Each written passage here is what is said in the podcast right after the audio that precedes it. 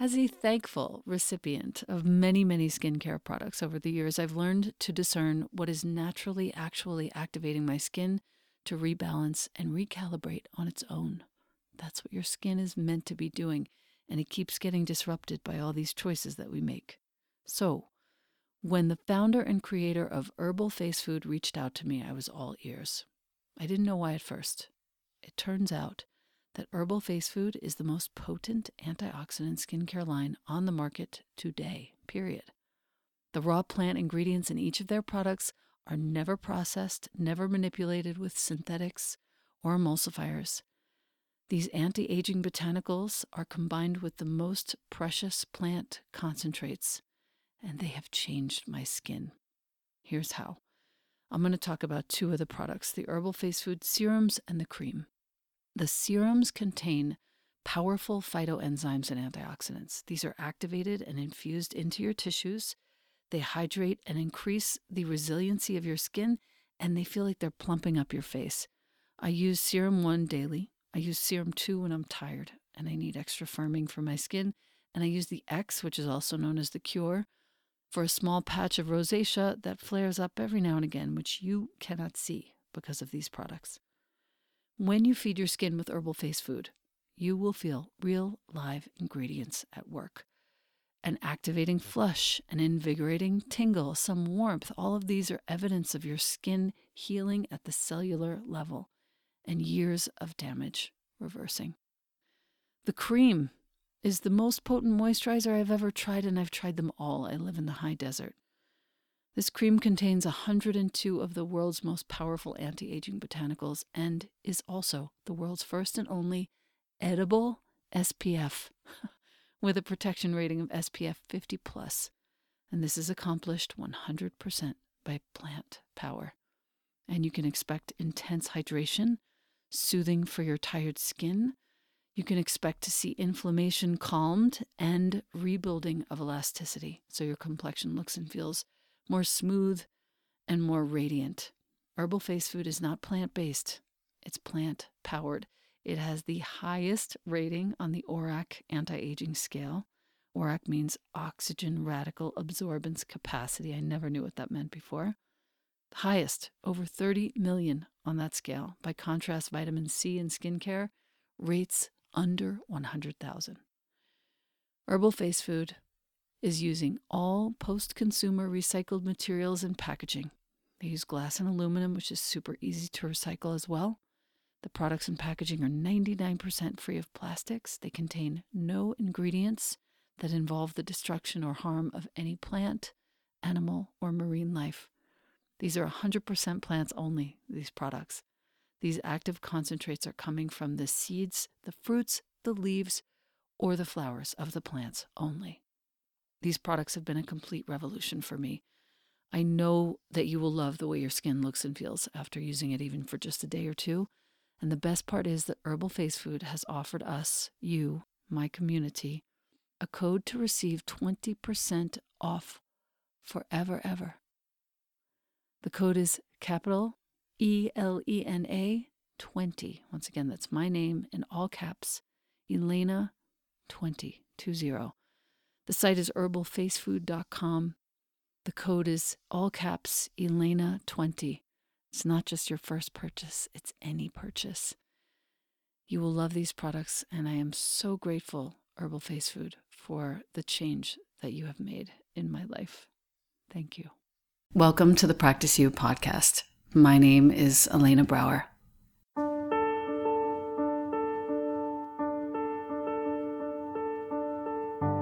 Together, we'll explore and enjoy content and conversations around mastering transitions. In our relations, our wellness, our careers, our families, and especially in our missions and visions. You are invited to learn and love and listen with me. Welcome to Practice You.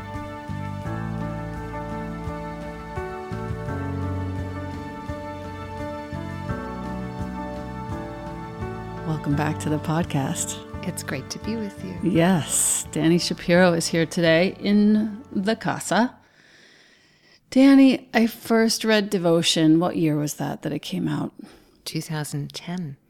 Cried the whole way through it because now we have the full circle and we'll get to inheritance, of course. But reading how you were raised as a Jew in a fairly religious home and all of the words that you used to describe the sort of subterranean conflict that resided in your heart, which we now know the obviously the full circle of that, which we'll talk about, always resonated with me, like deeply, deeply. I had it all dog eared. I finally gave it away in my last move, but I was doing so reluctantly.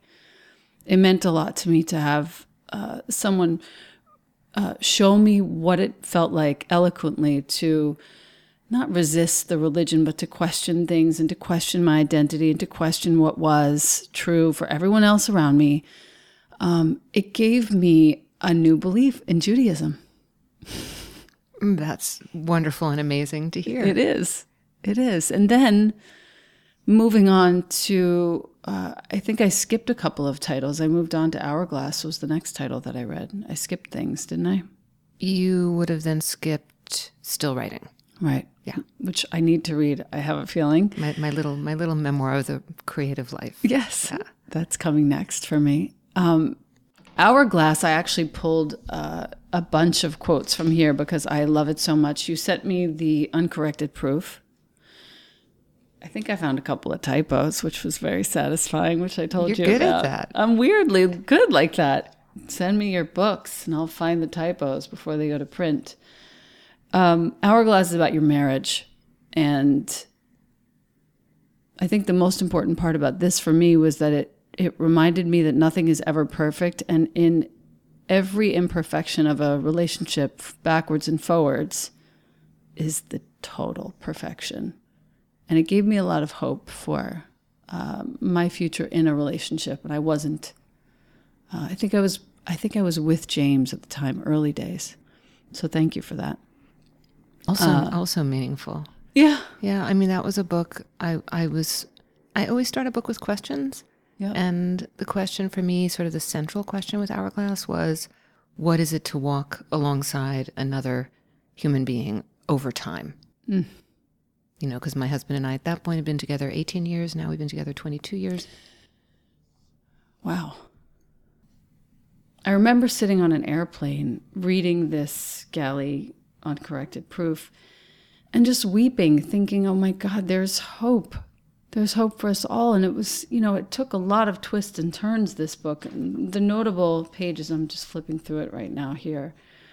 Um, you quoted Virginia Woolf, the way she was thinking about time. The past only comes back when the present runs so smoothly that it is like the sliding surface of a deep river. And then one sees through the surface to the depths. But to feel the present sliding over the depths of the past, peace is necessary. And I thought, oh my, this is when I kind of realized I better keep meditating because if I don't, I'll never be able to see clearly the memories that seem to want to haunt me but can't unless I say so. Exactly. Exactly. It's so interesting to hear you quoting me, quoting Virginia Woolf, when I haven't thought of that passage in a few years. And like, you know, we hear those things again when we need to, right? I mean, I just, um, because I've been on book tour mm. for Inheritance, my, you know, my life has been going a million miles a minute. And in the last couple of weeks, it's the first time in years that there's been a stretch of days where I have not meditated. Mm. And I've been fine because it's like I have money in the bank. Yes. But I definitely, like when I returned home and I returned to my routine, which I usually am able to take with me, but it was really hard hotel after hotel, and my husband was with me for part of it, and I wasn't alone. You know, there were just lots of reasons why it just fell by the wayside. Mm. Um, or really, I was on the West Coast, and because they're three hours uh, earlier than we are in New York, I would check my email in the morning, and so much had already happened that my day began with catch up instead of my day beginning with um, a kind of in a contemplative 20 minute kind of place. Yeah. So so interesting to hear that Woolf pa- passage Yes. because it's and your response to it, which is got to keep meditating. Yeah, that's the only thing I thought of. Peace is necessary. Yeah. And the only thing that brings me that. I actually made Jonah meditate with me this morning. How'd Yeah. that go? It was fine. Yeah. I bribed him. I, I might have bribed Whatever it him. takes. Whatever it takes.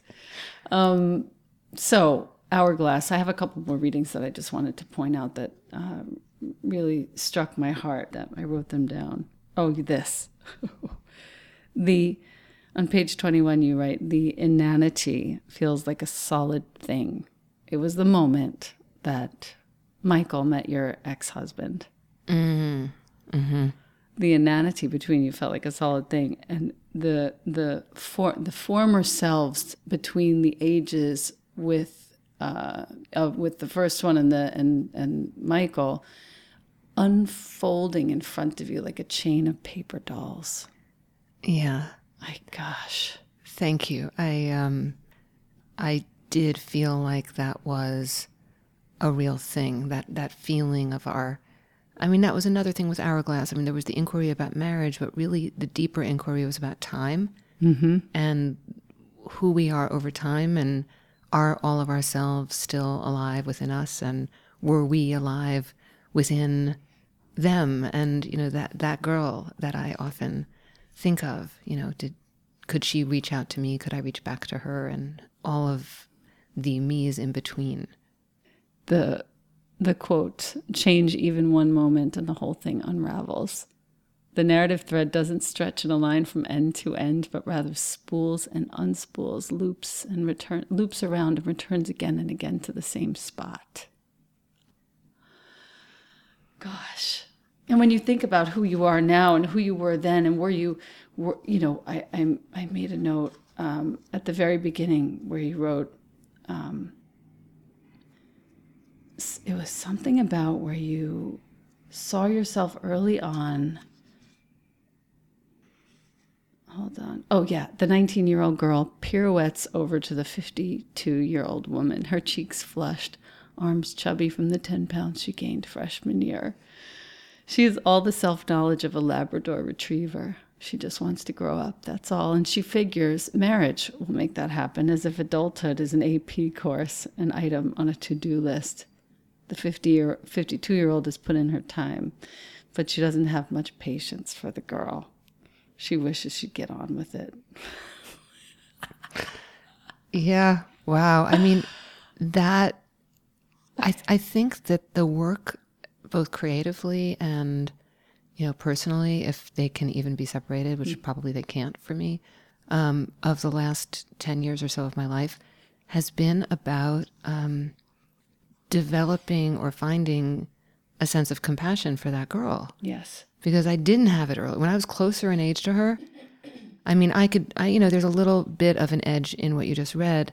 And the 52 year old does want her to get on with it. Yeah. But the 52 year old also has compassion for her and sees her in all of her sort of young, you know, fallibility and, and, uh, you know, uh, just her ideas, her, Yeah. her ideas. I think also, I mean, I have a son who's 19 and I think hmm. that it's probably no accident that I went back to very specifically when I was writing Hourglass, I reread and even incorporated into the book some of my journals from when I was that age.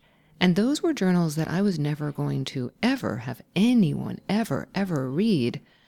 Sometimes I'd be on a, on a flight during turbulence, and I, I honestly, the journals would come roaring into my mind like, I meant to burn them. I don't want anyone to read them. And then suddenly there I was actually publishing little snippets from them Yeah. like owning owning that girl and that time because I can now. Yeah. If you're listening to this, I always love to give assignments. So if you're listening to this and you did keep journals, your assignment for this episode is to go back to one of the journals, read, and locate within your heart a great deal of compassion and write a poem detailing the compassion that you feel for that person who wrote in that journal those years ago. That's sweet, sweet assignment. To that point, though, oh child, this is page 68. Somewhere inside you, your future has already unfurled like one of those coiled up party streamers. Once shiny, shaken loose, floating gracefully for a brief moment, now trampled underfoot after the party is over. The future you're capable of imagining is already a thing of the past. Who do you think you would grow up to become? You could never have dreamt yourself up. Sit down. Let me tell you everything that's happening. You can stop running now. You are alive in the woman who watches as you vanish. I think that if I'm allowed to have a favorite passage from a book, that that is my favorite passage from Hourglass. It's just everything. It perfectly encapsulates the the beautiful act and the desire to have compassion for that person that you once were. Mm. So inheritance. I got this galley proof and I was traveling at the time and I read it in like a day in a bathtub that got very cold.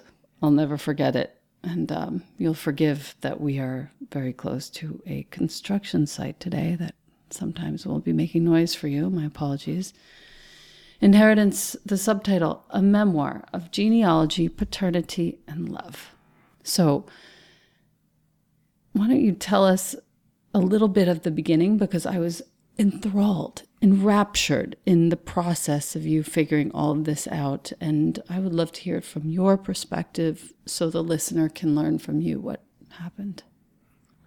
Well, I think I would set it up first by just saying that um, all of my life as a writer, I've been writing about family secrets in my fiction, never knowing why. All of my novels center around the corrosive power of family secrets and why families keep secrets. And um, and then my memoirs. I mean, I never thought I was going to write any memoirs, and I turned to memoir. And then each time that I was waiting for the next novel to appear, a memoir appeared instead. And no one was more surprised than me. It wasn't an intellectual decision. It was um, it wasn't a decision at all. It wasn't, oh, memoirs sell well. It was nothing like that. Mm-hmm. It was, oh, apparently this is what I'm meant to do next. And so, and in all of my memoirs, and even in some of my fiction, the feeling that I always had was I was writing for my dad. I was writing in some way or another in an attempt to understand him. He died when I was young, he died when I was 23. And I was always kind of trying to piece him together and understand him better make sense of the mystery of him. And so, two and a half, three years ago, exact, actually, June 30th of 2016, um, results were returned from um, a DNA test that my husband and I both took entirely as a lark. Mm. Um, in fact, my husband was the one who wanted to do it, and he asked me if I wanted to do it too. I so easily could have said no. So easily. I don't know why I didn't had no curiosity. I knew everything that there was to know about my family, my family tree, uh, my ancestry. Um, and when the results came back, in pretty short order, what unfolded, the first thing that unfolded was that there was a 50% difference in my ethnicity than what I thought it would be. I would have expected that I would have been close to 100% Eastern European Ashkenazi, and instead I was about half that, and mm-hmm. the, the other half was French, English, Irish, German, Swedish. And I just thought, well, they've made a mistake. there was no other explanation than they made a mistake. And I um, didn't really, I mean, I was puzzled, but that was kind of the extent of it. And then maybe a week or two later, my husband was tracking all this because he was hmm. more than puzzled. He, he had a, more of a, he's a former journalist, so he had he, yeah. he, he, was he was already kind of like his nose was to the ground, and he uh, saw that a first cousin had appeared on my ancestry page, who was a total stranger to me. I knew all my first cousins, and here was this male first cousin, identified only by initials, who I had never heard of, and that got my attention, even though I still thought it was a mistake. Um, and I reached out to my much older half sister, hmm. uh, daughter of my father's from an early marriage and I had recalled that she had told me that she had done DNA testing years before for health reasons, you know, just wanting to know if she had any hereditary conditions. Right. And she indeed had, and she sent me her results. And there's a way, very simple way, to compare two results side by side. And we, you know, I compared the results, or rather, my husband did, And as I write in the book, it took 0.04538 seconds, a fraction of a second, to reveal that we were not related, that she was not my sister, she was not my half sister, and that meant only two possible things. One would be that our father wasn't her father, Right. and the other would be that he wasn't mine. And I knew that it didn't mean he wasn't hers. Um, she looked like him, sounded like him, like him, was much older. I mean, you know, he had been a young man. I knew it meant that he wasn't my father and my biological father. And from there, unspooled very quickly a memory of a conversation I had had with my mother 30 years before, where she had let slip that I had been conceived um, in an institute in Philadelphia.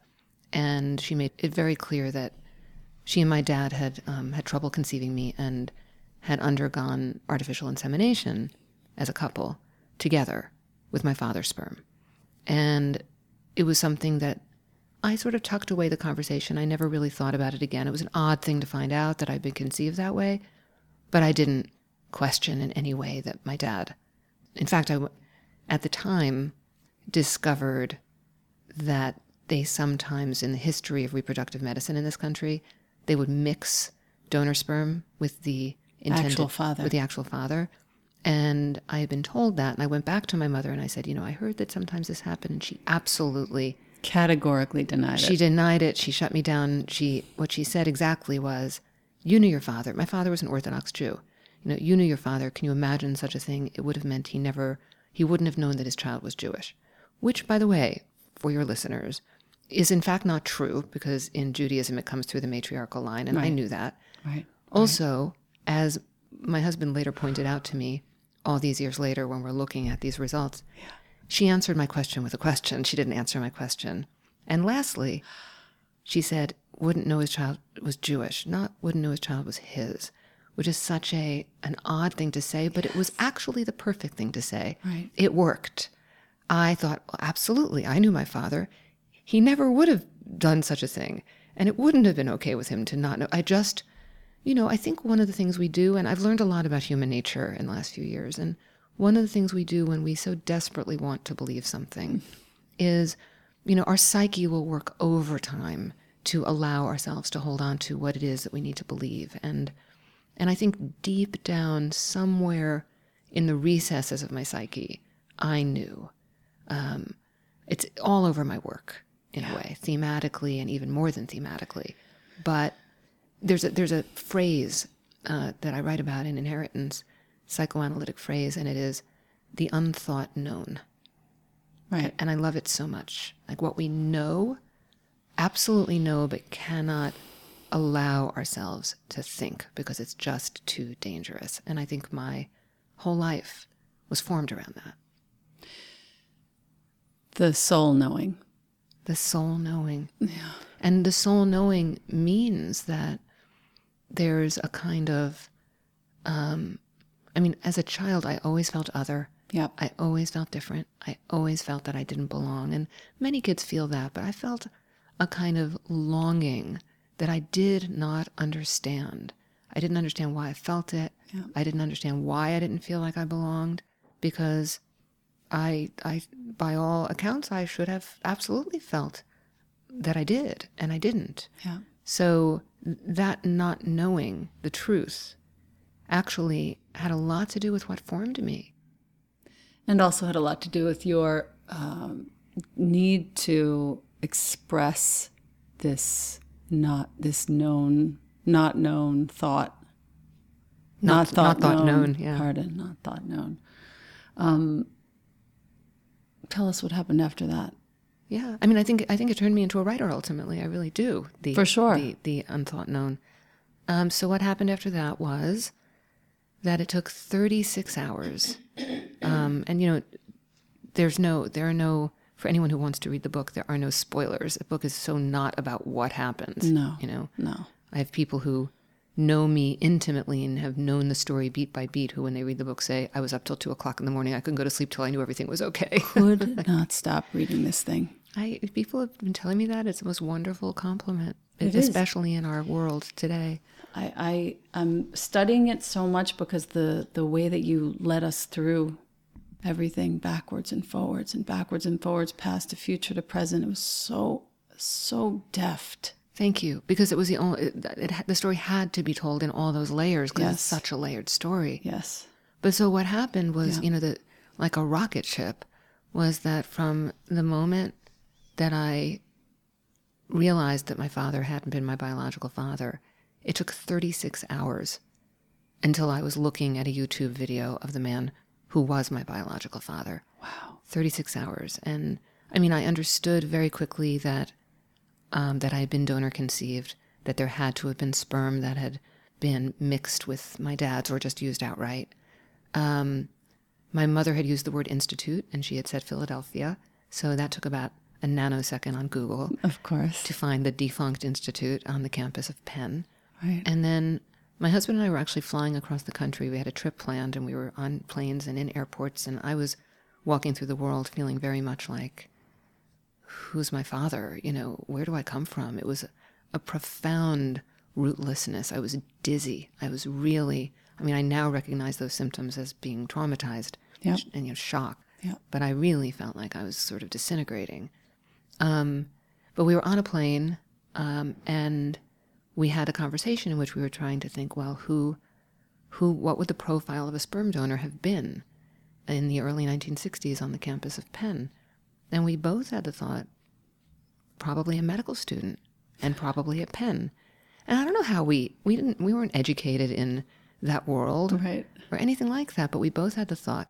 And then there was the first cousin on my page. And so my husband, who has great journalistic chops, um, started kind of just digging in, looking for. I mean, there was a name associated with the cousin's page. So looking into that name, not coming up with anything. And one of the most indelible memories that I have ever had or will ever have in my life is of waking up in San Francisco hmm. the morning after we got there and even like my eyes were closed and I could hear my husband typing on the other side of the room and I could smell the Starbucks coffee. He'd been up for hours. And the first words he said to me is he said, It isn't the, the, the name associated with it were both names that sounded like they could be first names. And and but they were in order, so we assumed it was first name, last name. And and he said, It's not, it's last name, first name. And it like unlocked the uh, or it was the beginning of unlocking the identity of the first cousin. And we got a friend on the phone with us who knows a lot about navigating Yeah. um, all of the online genetic, you know, sites. And it was like bam, bam, bam. There was the name of the person. Turns out that it was the wife of the first cousin. Looked her up on Facebook. There she was. She had a husband on her Facebook page who had the same initials. So, bam, that's clearly my biological first cousin. And all I could think when I was looking at him with this kind of, even within all the shock, this kind of piercing clarity Yes. was if you're my first cousin, then an uncle of yours is my biological father. And we just looked up a couple of like his name and I don't know, his wife's name, something like that in Google. And his mother had passed away a couple of years earlier, and there was an obit. And in the obituary notice, there were, were the names of all the people who had survived, uh, the family that had survived his mother. And among them were two brothers of the mother, Right. and one of them was a doctor. And bam, look up the name of the doctor, and he um, was a 78 year old retired physician living in Portland, Oregon, and he had gone to the University of Pennsylvania exactly in the years when I was conceived, and and I looked just like him. I mean, and then because he's he's retired, but he he lectures on medical ethics, which is just one of those details that you can't make up in this situation. I mean, Um, and, you know, there he was on YouTube giving a lecture, which is something that I do often. He was standing behind a lectern, something I do often. I was thinking, you know, if he had been a fireman or something, it would have been something I don't do often, but it was something I do. And he was giving a talk in a you know academic setting, something I do. And then he was running a Q&A and calling people in the back row and the two things that I noticed, I didn't notice right away that I looked just like him because it's hard to see yourself in Yes. a 78 year old man when you're a 52 year old woman or Yes. however old I was. Um, what I noticed was the, the way that he was moving his hands. It's the way I move my hands. oh God. And I recognized it. I recognized the gestures that he was making and And then when he started doing a, the Q&A, my husband said to me, "My god, he even runs a Q&A like you." There was just this quality to his personhood Yeah. that was familiar. Yeah. And I realized that I had never felt it before. Ah. Because you you know, I didn't know I had never felt it before. I wasn't walking around thinking, wow, I've never felt this particular feeling, but I had never felt that. I was very, very close with my dad, adored my dad, still adore my dad. I have a soul connection to my dad, Yeah. but I did not have that familiar connection with him. I get that. Everyone was calling your dad your adoptive dad, let's say, or I, how did we talk about him? I can't use Not that term. You know, dad. it's sort of like that. Those that would be an appropriate term. Social dad is another term, um, but I just he's just my dad. dad. He's my dad, and I actually have found myself um, shying away from a lot of the terminology Yeah. around this stuff. I mean, Yeah. in the donor conceived world. My biological father would be my bio dad. No, I mean, no, it sounds no. like like he should have a cape or something, No, you know, no, like and a big symbol on his. You You, know, can't say that. I, I don't, and I actually call him by his name or I call him my biological father, which is a lot of syllables, but that is the truth. I don't call him my sperm donor. I don't call him bio dad. There's another term in that world. People are discovering, um, you know, they discover that they're donor conceived and then they discover like scores of half siblings. And those half siblings in the terminology of the of this world are called diblings Oh dear. donor siblings. Oh dear. and I just recoil against that because it's an attempt to put cute language Yeah. on something profound. No. And as someone who's like, I truck in language, tru- language is what I do. And I just, it's too profound, too huge, too human, too potentially beautiful or, or potentially painful or whatever the story is going to be for each individual person to make it all like A cute a name. cute, a cute name. One of the most profound uh, moments in inheritance, just to sort of wrap this up, was when you found your half sister, I guess, his daughter on Twitter. She found me first. Right. And the moment it was so eloquently described, the moment that you clicked follow back, you called it a modern smoke signal to let her know that you were here. It made me cry so long. For so mm. many minutes, I cried and cried and cried. And I was just like, Jesus, I'm crying about a Twitter follow right now. I wonder if that's a first. but it's like the most I really felt it. And ever since then, I've looked at, I don't know why, but I've looked at social media and following and unfollowing and following back as this, you know, it's a smoke signal. It's the way that we reach each other, it's the way that we let each other know that we're paying attention. It's so beautiful. It's true. It's just so beautiful. So you ended up getting in contact with your biological father. You ended up finding him after some resistance on his part and his second wife's part. First wife. First wife. He's only had one wife. He's been married for 50, 50 plus okay. years. Okay, Yeah. got it. A little bit of resistance there, but I think ultimately he came around to the fact that here you are, a stunning mind and a, a full heart, let's say, for lack of anything better. And he finally got interested in knowing you. He did. I, you know, I think one of the things I've been thinking a lot about about my my story and this journey and this discovery is that it's one in which ultimately everyone has tried to do the right thing. Everyone's tried to do the kind thing, the thoughtful thing, um, all all the way through. I mean, even the fact that he responded at all in the very beginning to my email entreaty saying, you know, and my email, which was very careful and very respectful, and really letting him know that I wasn't asking him for anything. I was just in a state of shock and trying to understand what had happened. Yes. Um, but he, I mean, I hear stories now from time to time that are so painful, you know, where somebody just gets ghosted or um, gets two words back, not interested, all sorts of really painful stories. And so I'm aware that that kindness, you know, I, I thought a lot about what, you know, what do we owe each other in this new world? You know, where, where there are no more secrets, where people who made choices to do things in anonymity and were promised anonymity are no longer anonymous, where children who grew up being a secret are discovering what that secret is and want to know the truth of their identity.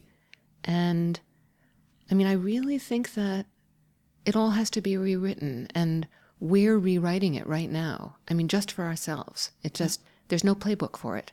So it's just this brand new territory.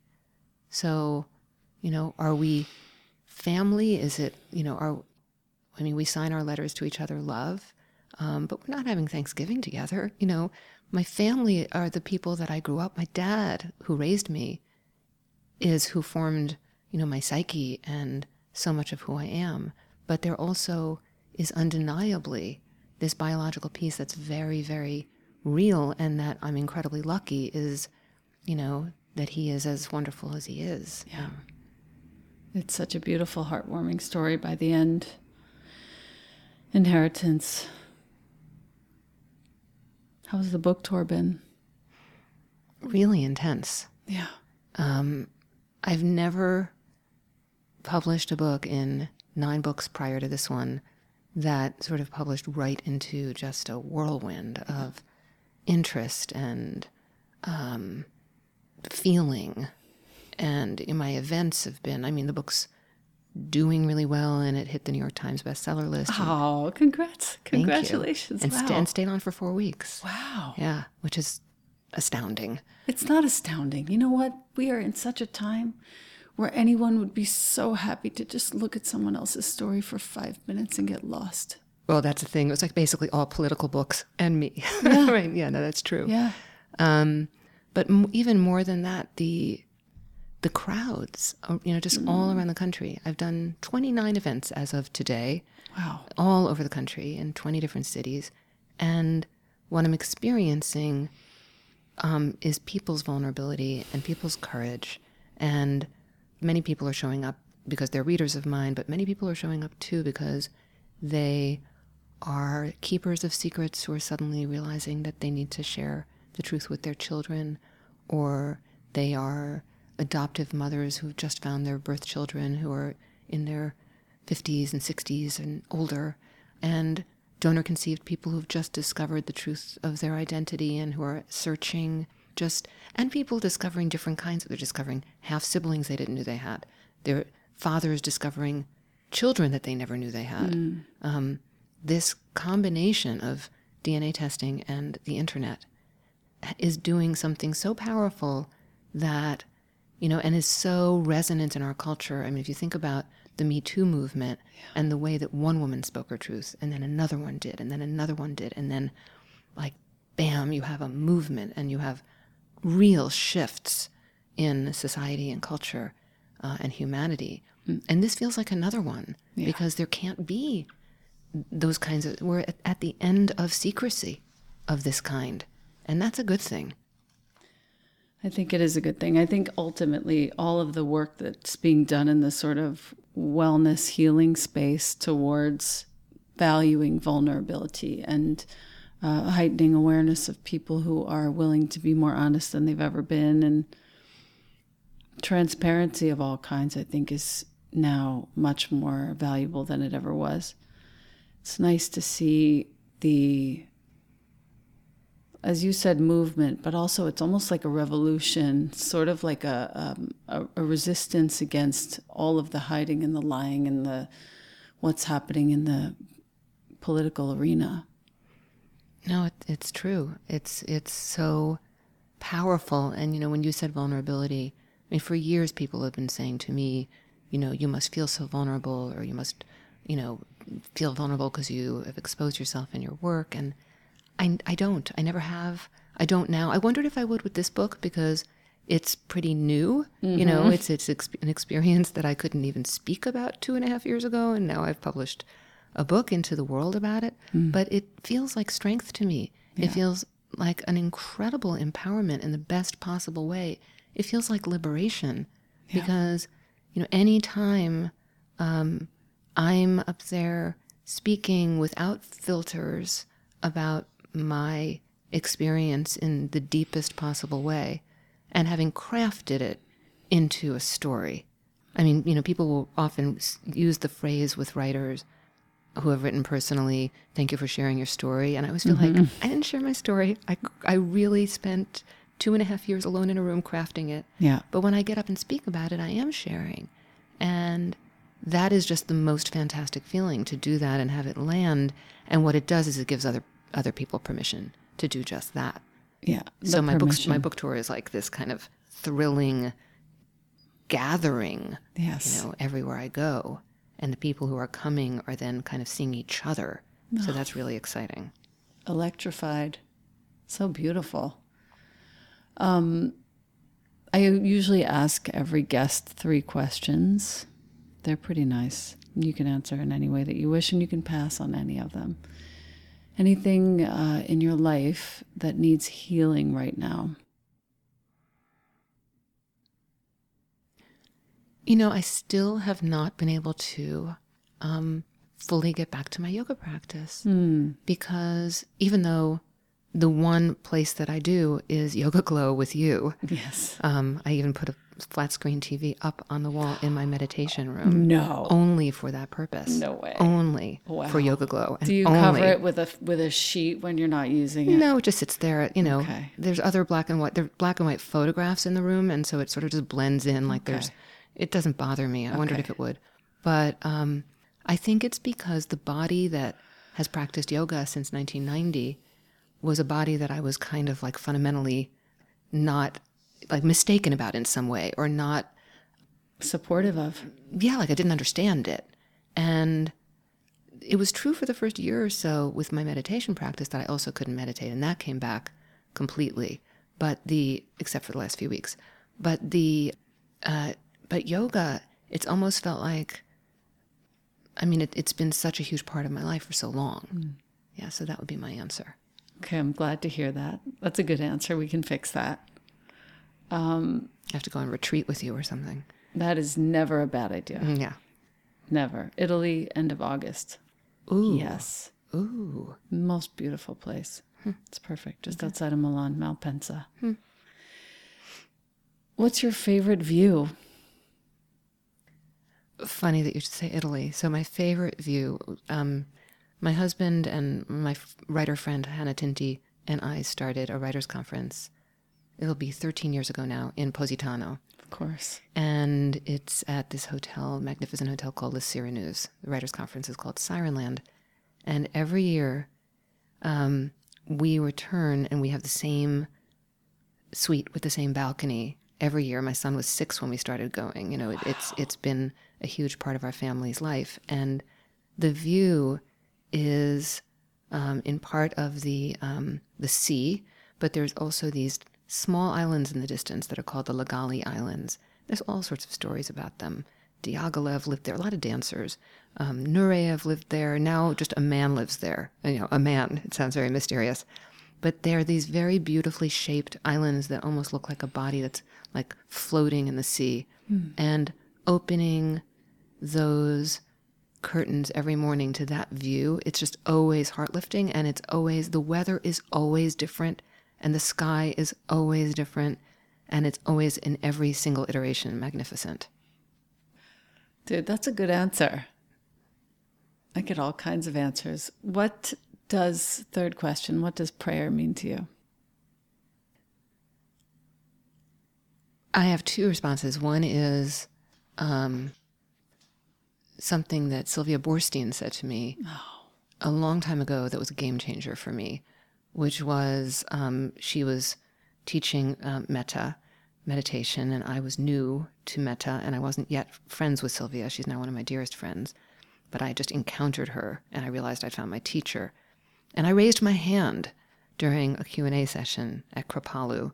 I'm not a hand raiser, never raised my hand. My hand just went up in the air and she called on me. And I stumbled out some, stuttered out something about having been raised with a lot of re- religion and I didn't know, you know, these phrases, you know, may I be safe, may I be happy, may I be strong, may I live with ease.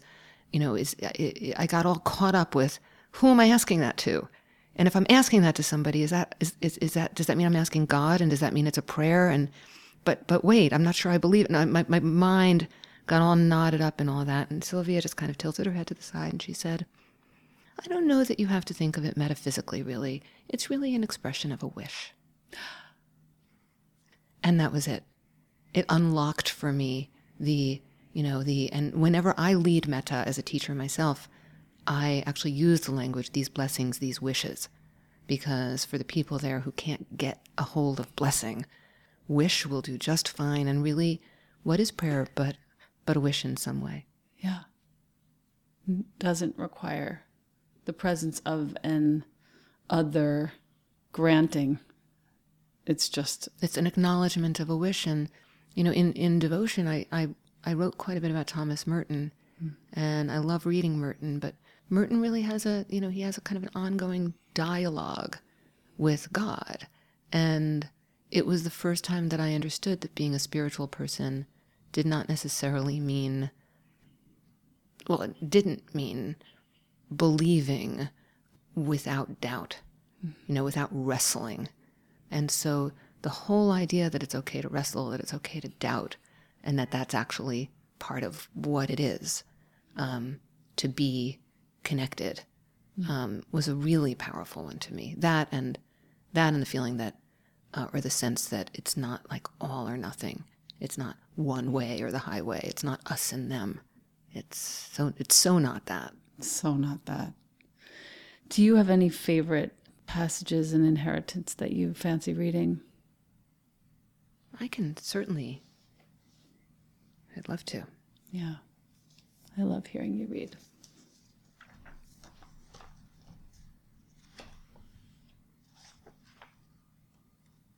And also, I just wanted to acknowledge that your dad, you know, your lifetime dad, everybody thought of him as a hero which I think is important just to point out. Yeah, and I I came to think of him as a hero. Yeah, myself over the course. I mean, I think he, I think he did something that wasn't easy for him in order to be able to allow me to exist. And talk about the unthought known. You can be sure that he was hosting the unthought known regarding you, just looking at you. Oh, I think he actually veered closer to knowing.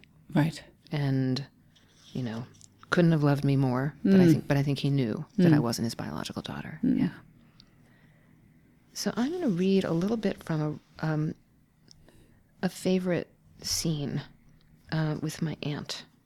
My, oh yes, my I wept through that too. This is my aunt Shirley, who is now 95. At the time, she was 93, and I had flown to Chicago to tell her mostly because I wondered whether she might have known something, and I was so intent, um, urgently intent on unraveling whatever I could.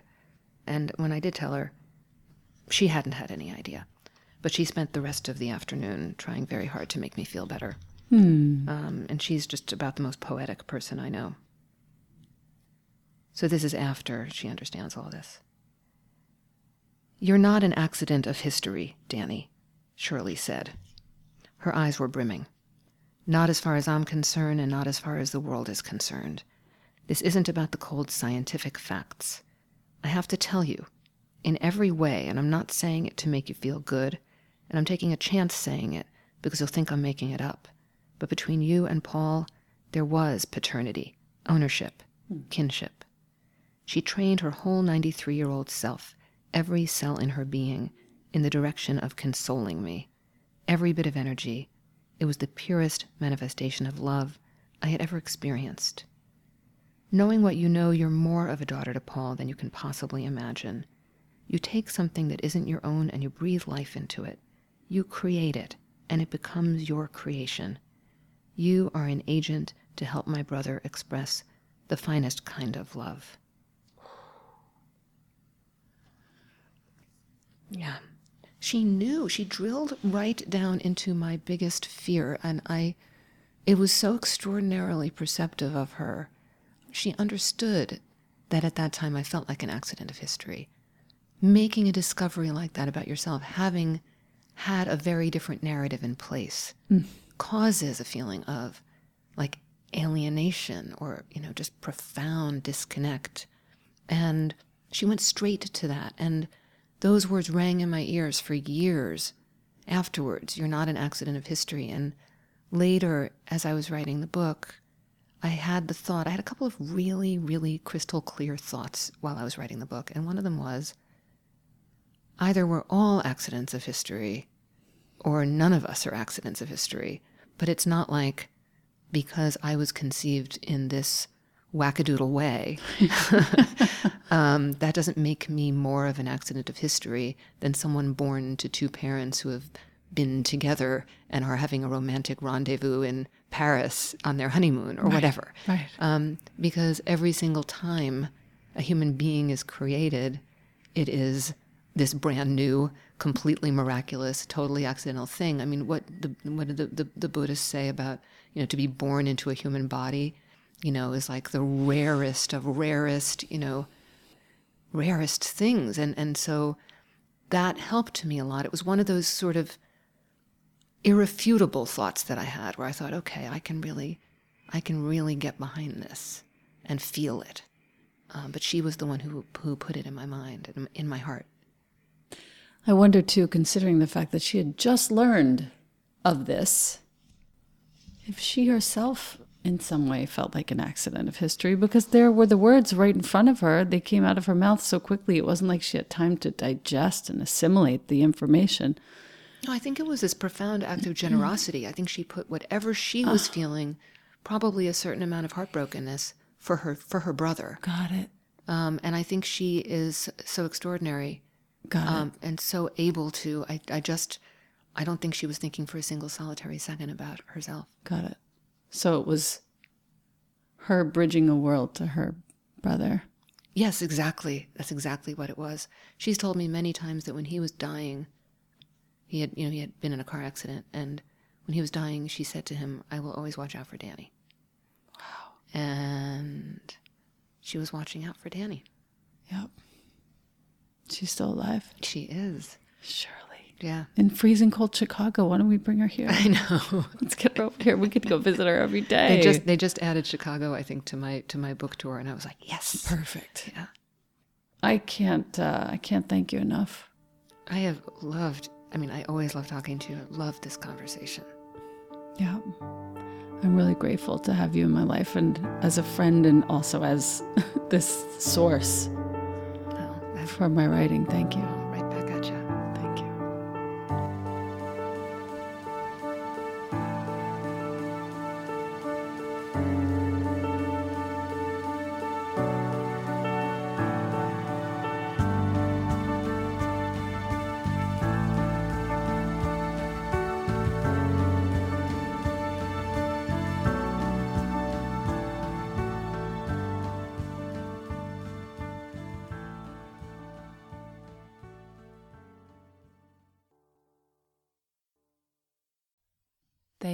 AG1, for sponsoring the Practice You podcast. My listener, you've been hearing me talk about AG1 for some time. I think I've been taking it daily for almost three years.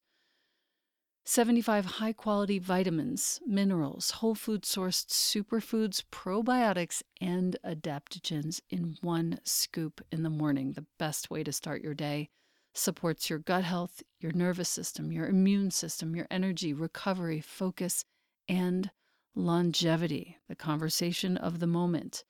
The taste is delicious. It's suitable whether you eat keto, paleo, vegan, dairy free, or gluten free. It contains less than one gram of sugar. No nonsense in here at all. It's a multivitamin that your body will actually absorb. If you are wanting to make an investment in your health and longevity, AG1 costs you less than $3 a day, far less expensive, and definitely less time consuming than many different supplements. Reclaim your health, arm your immune system with convenient, delicious daily nutrition. And since you listen to the Practice You podcast, Athletic Greens is giving you a free one year supply of immune boosting vitamin D and five free travel packs with your first purchase. All you have to do is go to athleticgreens.com forward slash Elena. Once again, that's athleticgreens.com forward slash E L E N A. Take ownership of your health, my listener. And thank you, Athletic Greens and AG1.